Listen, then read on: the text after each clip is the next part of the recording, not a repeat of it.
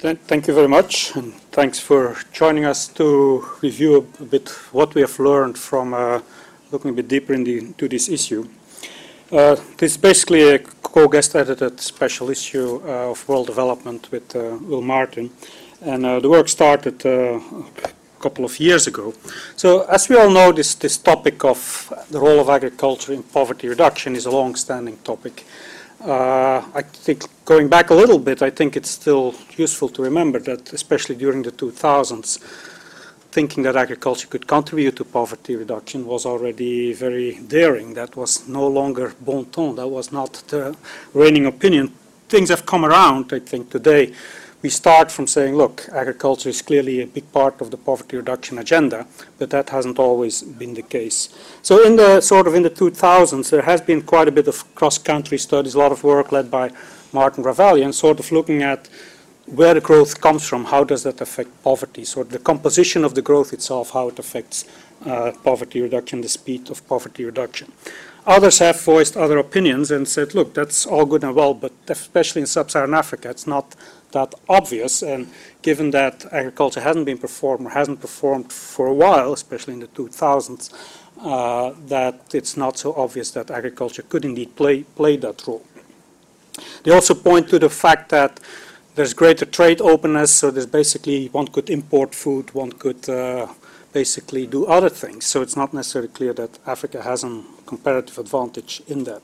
And a lot of the work, and I think that still holds to some extent for, for the findings in this study as well, is it's not because one shows that productivity growth in one sector is more poverty reducing than in another sector, that, that tells you how to broker that growth and what the cost of it. At the end of the day, I think there's still a big agenda out there in terms of costing the interventions and comparing them. That's sort of the backdrop against which we basically, Will and I, decided that it's probably useful to organize a workshop, bring some of the thinkers on this topic together, and sort of also bring in a bit new data. So what I think the papers in this study do is sort of pick up that debate and then deepen it. So on the one hand, the obvious thing is to bring more and more recent data to the game. So there's cross-country work in the papers. There's also some country case studies. I think there is sort of, at the time I was part of WDR on agriculture 2008, was also quite a bit of debate on CGE modeling versus econometric. It's observ observational versus modeled. So what is the right way? Some took a quite strong stance that a modeled approach is, uh, can't be valid because it's, it's cooked, if you want. Uh, so clearly we, we took a different approach and said, look, each of these methods have their pros and cons. And I think we need to be a bit agnostic and let them speak to each other and, and take look at the body of evidence and uh, sort of that's another aspect I think of the of the, the papers in, in this special issue. And also on the econometric side, some of them deepened it a bit, uh, went went a bit further. This is sort of general, broad-based, so looking a bit at conditioning factors and the channels, and then also kind of go a little bit more disaggregate. We talk agriculture versus non-agriculture, but what about non-agriculture? There are lots of subsectors in non-agriculture. Does agriculture have an advantage vis-a-vis -vis all other non-agricultural sectors? We talk about rural-urban, but what about the urban space? We can disaggregate that a bit. Or we talk about subsistence and, and home mark, uh, and subsistence and, and, and producing for the market. So basically, the papers kind of go one step, step deeper. Then I think another novel point in this is uh, how, at the macro level, how the interventions are financed, how that affects actually the poverty reducing outcomes. Is it through tariffs? Is it through aid? Is it through taxation? So all these different things may well have a way of influencing uh, the poverty reducing outcomes, and so some of the papers look into that. So all in all, there are eight articles. So these are the authors who contributed. Uh, several of them are in the audience here today. So and we'll now kind of just review basically sort of some of the key insights. So we would say that from this we kind of take eight messages, eight insights. And the key overarching message is still that these papers confirm that growth in agriculture in the aggregate, one percentage point GDP growth in agriculture would be more poverty reducing than one percentage point GDP generated outside agriculture. I think this is still an important message to, to put forward uh, and, and sort of the, the, the, different studies, and I'll go into a little bit of the evidence.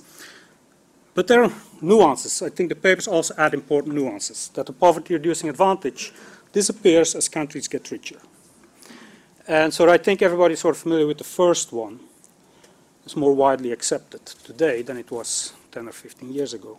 The second one actually also makes some sense, and, and that, that's sort of, I think we start to add new ones, and that's what the papers do.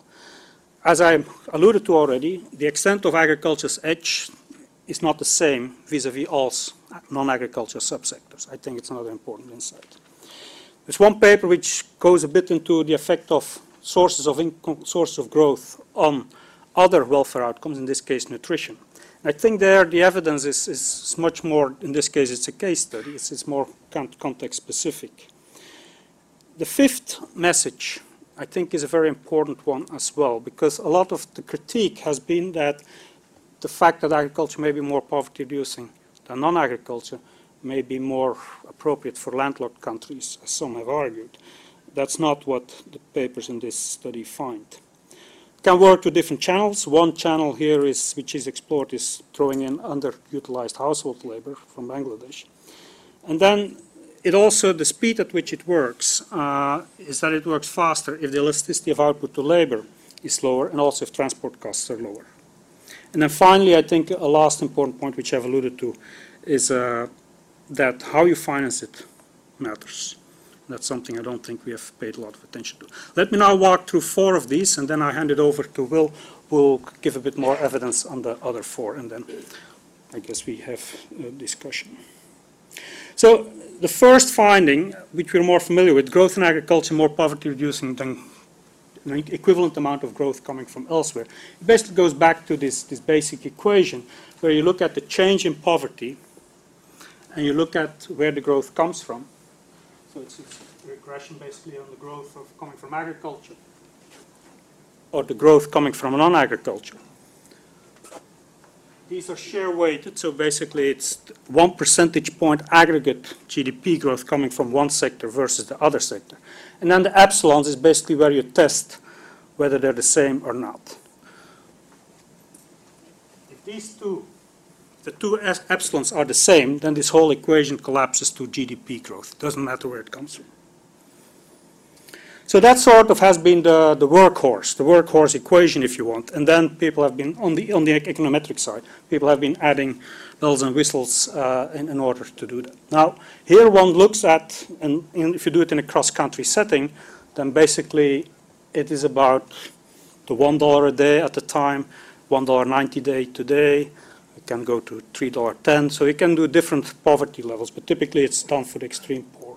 So one looks at the 10% poorest across the world in a way. So we kind of we use the, the dollar or the, the $1.90 a day. That's what a lot of work has done. Uh, the authors in this special issue, uh, Ethan Ligon and Elizabeth Sadoulet, they took a slightly different stance and they said, look, let's look at the 10% poorest in each country.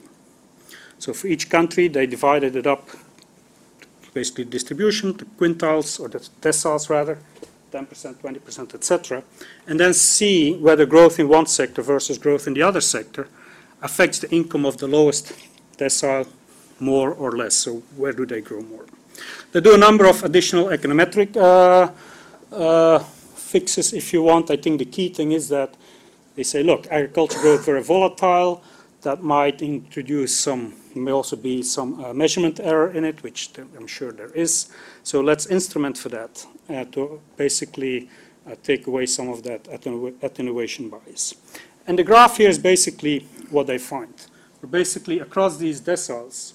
So you see that the green line, which is growth coming from agriculture, is always large. It's, it's significant up to the 70%.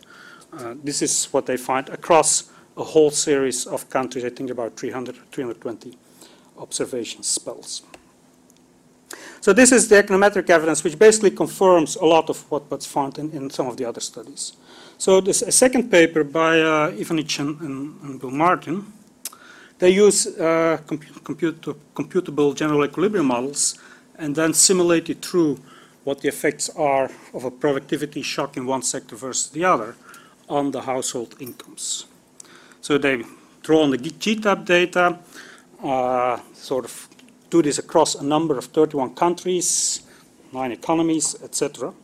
And then basically they look at 1% of GDP growth in one sector versus in agriculture, industry, or services, and what the effect is on uh, poverty, so from an equivalent amount of GDP growth. And again, across these different, these are country by country simulations, so you get larger poverty reduction, so it's negative. You get larger poverty reduction than in the other sectors. Then some other authors, also from IFPRI, I don't know uh, if they're here, Paul Dorosh and James Thurlow, they also look at five countries. They look into five countries, so they use much more disaggregated uh, modeling. Uh, fewer countries, but more disaggregated, more factors, more household groups, etc. And in essence, in each of these five countries, they look at the effect on poverty and find the same. Uh, basically, the green, you get more poverty reduction in each of these countries from growth in agriculture. So that's sort of the first insight, which sort of adds evidence with more recent data, more disaggregation, sort of confirming this broad overall uh, basic insight. I think an assumption we have been working on today, uh, and which sort of, it's good to see that confirmed in the more recent data with more advanced uh, modeling. I take the same two graphs, which I just presented, because there is a second insight into these graphs. If you take the results by Ivanic and Martin, then we see that basically on the horizontal axis you have the GDP per person, and you see basically that the difference between the advantage that agriculture has over or GDP growth in agriculture generated by productivity growth in agriculture, that advantage it has over uh, growth generated in other sectors, that that declines as countries get richer.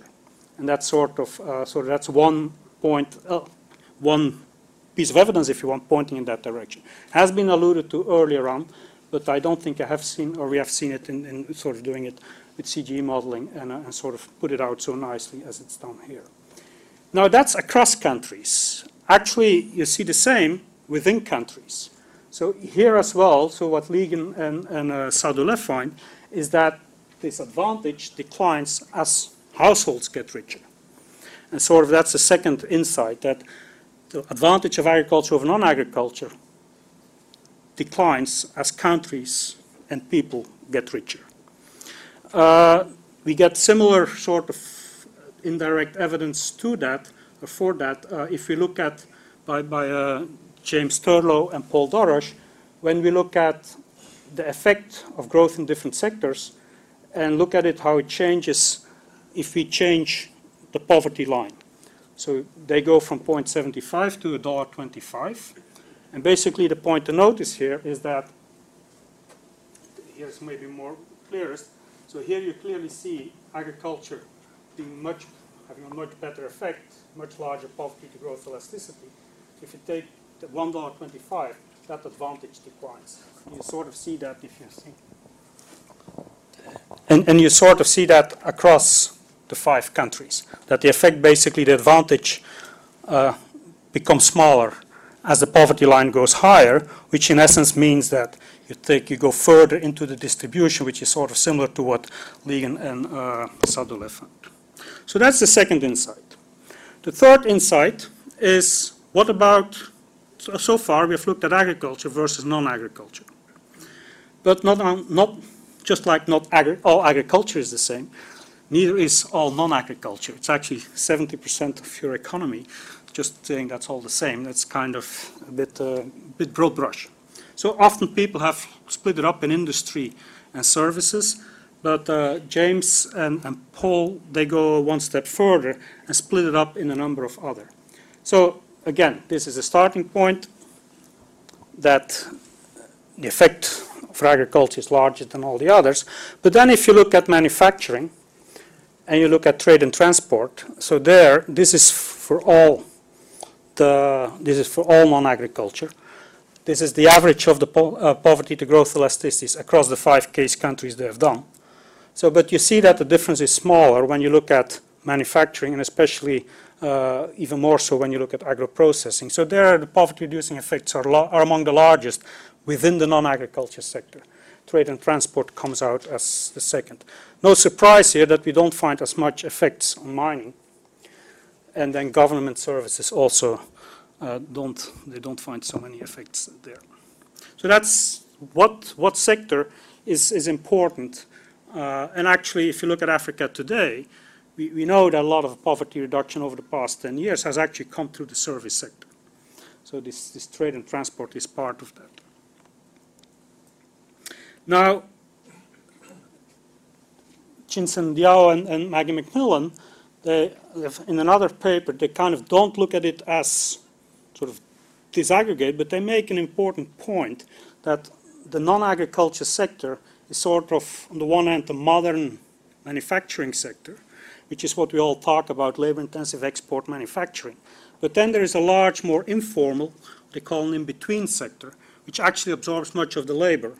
And they make the point that this is a very important sector where a lot of the poverty reduction passes through.